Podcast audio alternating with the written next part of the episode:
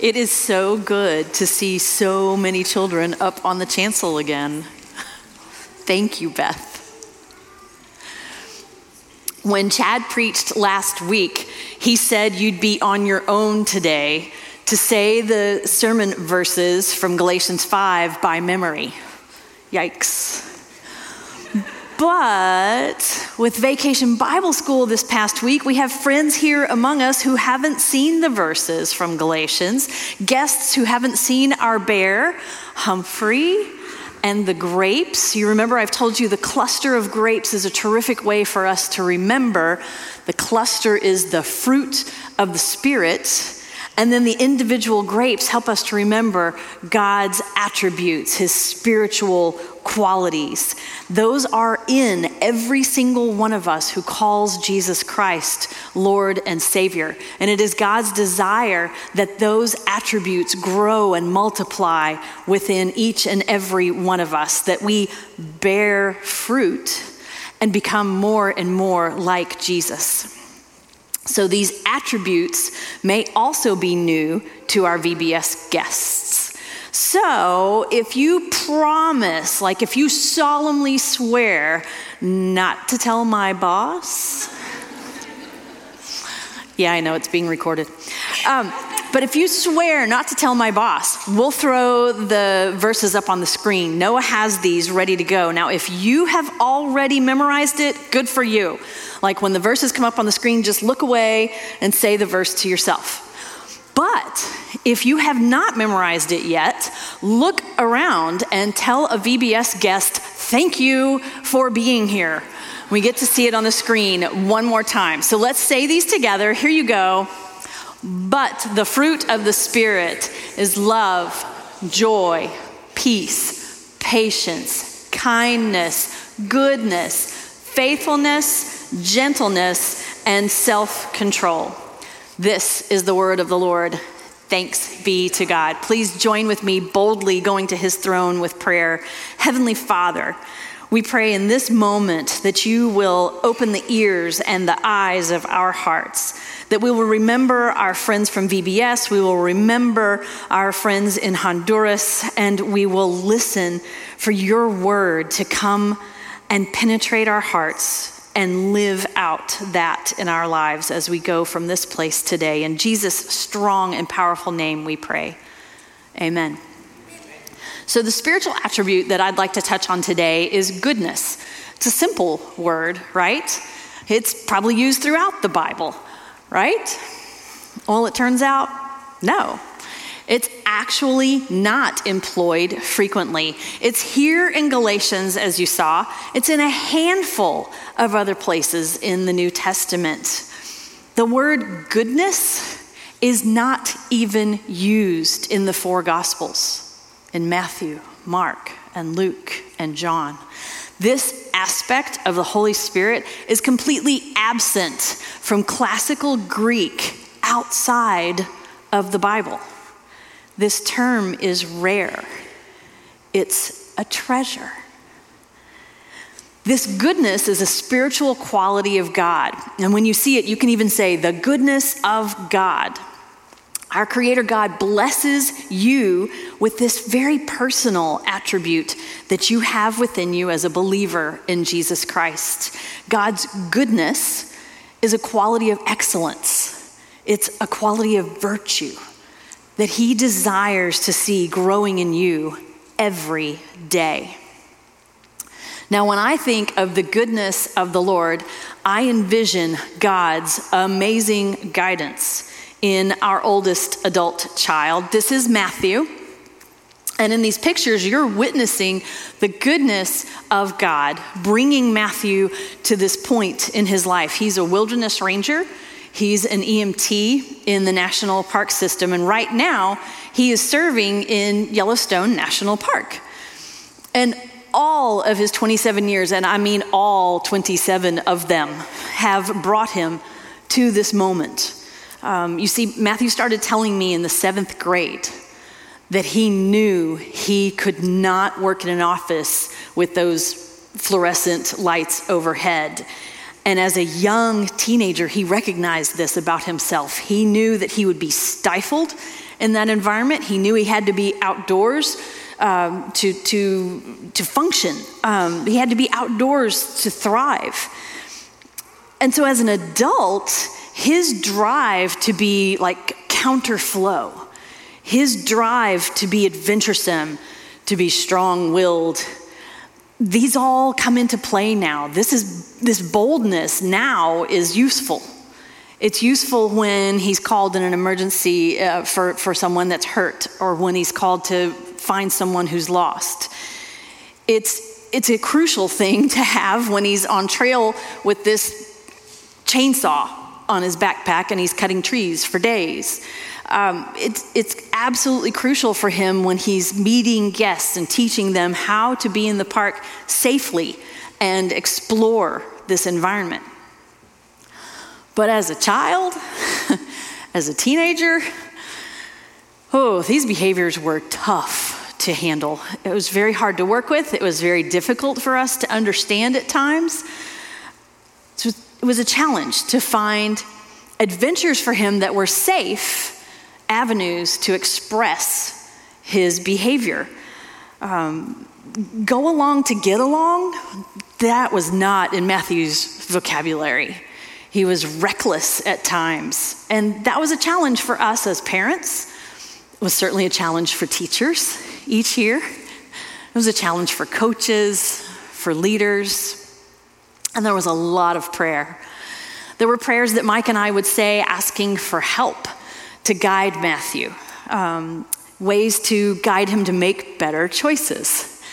And then there were prayers that I said so often, asking God to undo whatever it was that I was doing that was not beneficial to watching this child become the man that God had in store for him to be.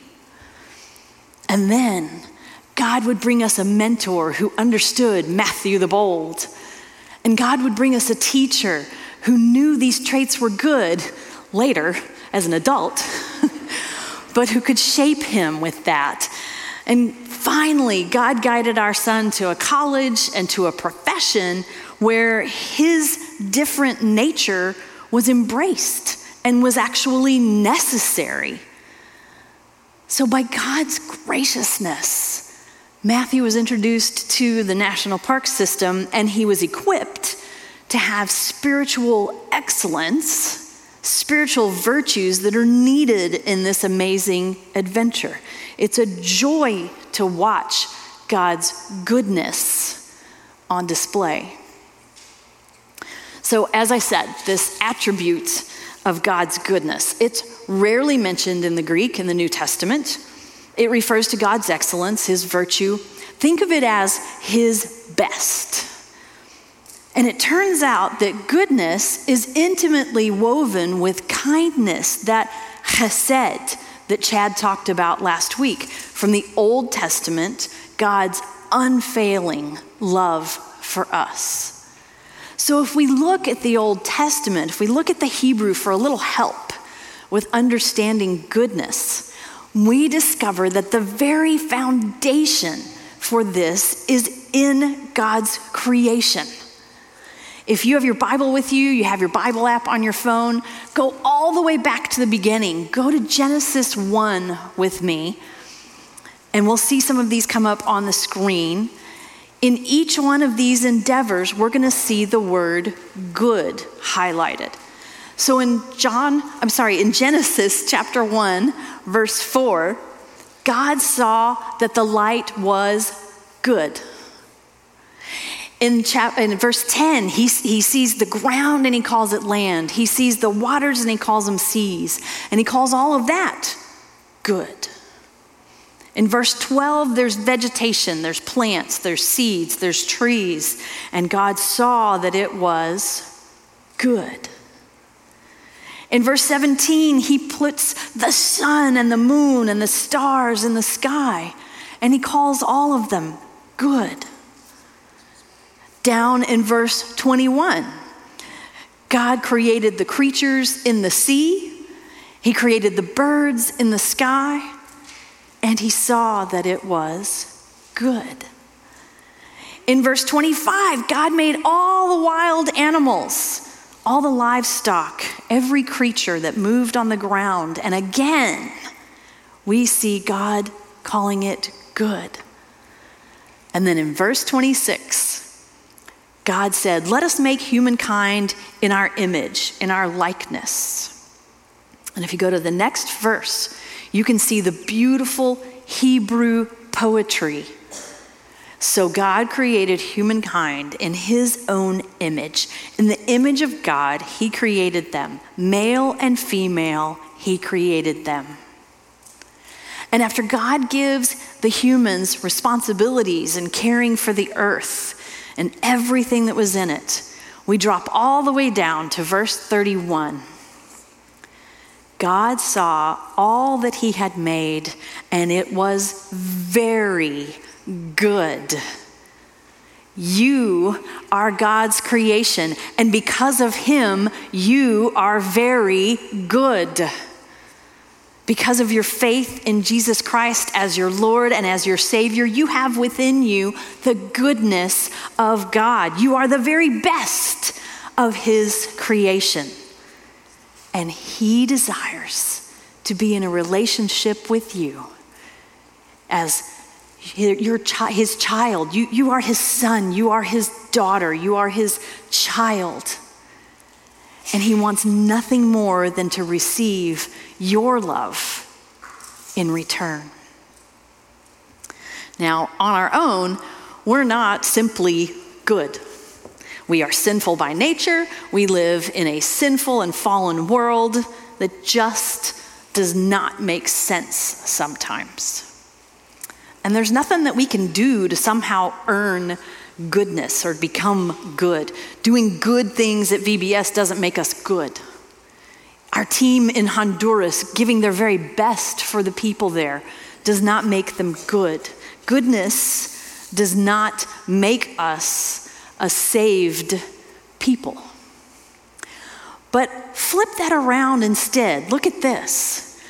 Our salvation makes us good in Christ. Our salvation makes us good in Christ.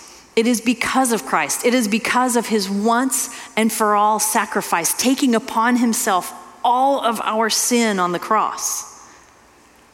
Because of that, we can claim the goodness of God. We can claim this attribute of his virtue, of his excellence. So, what will you do to develop it? What will you do to grow this spiritual attribute? What will you do to share goodness with others? This verse from Romans guides us, reminding the church in Rome to always be aware of the tremendous grace and mercy, the chesed that God has for us. Paul says, my brothers and sisters, I am ultimately confident that you are full of goodness, knowledge, and the ability to help and instruct one another. This verse from Romans 15 to help and instruct one another. As we see the quality of goodness forming more and more in ourselves to become like Jesus. God desires that we share it with others, that we put his goodness on display, that we gain head knowledge and especially heart knowledge, right? To truly know the person of Jesus Christ. We are to help and instruct one another in the gospel. We're called upon to come alongside one another in just doing daily life, the ups and the downs of everyday life in Christ. We're meant to help and instruct one another in the mission field when you leave this building and these four walls to share it with one other someone Tell one other someone what it means to have Jesus in your life during the good times and during the tough times.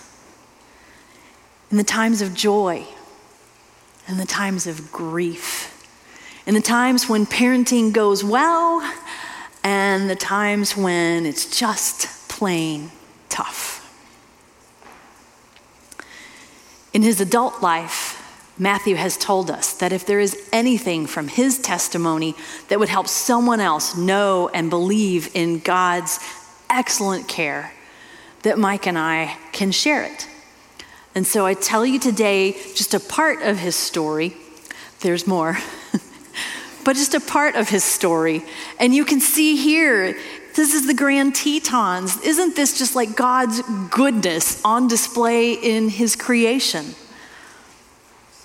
I tell you this today in hopes that you see the goodness of God growing in yourself, that God has plans for you.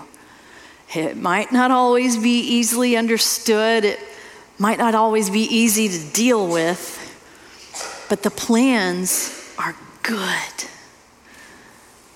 And I invite you to see this spiritual excellence in your child, in your grandchild in someone that you teach, someone that you coach, someone that you mentor.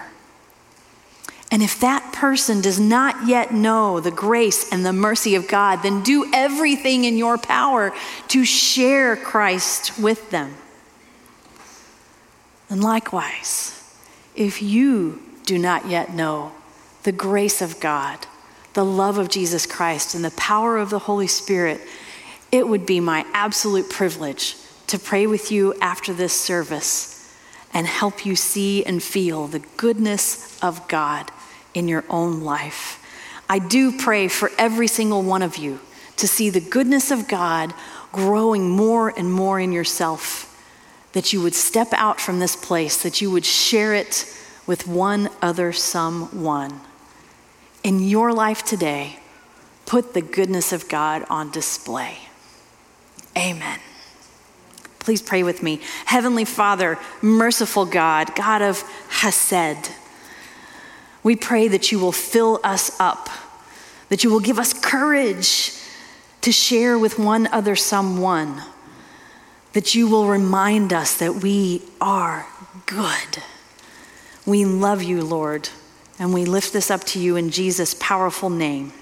Amen. Thanks for listening. You can find us online at www.fpc-kingwood.org. Our services are available on our website and find us on Instagram at fpc underscore kingwood. We'll see you next time.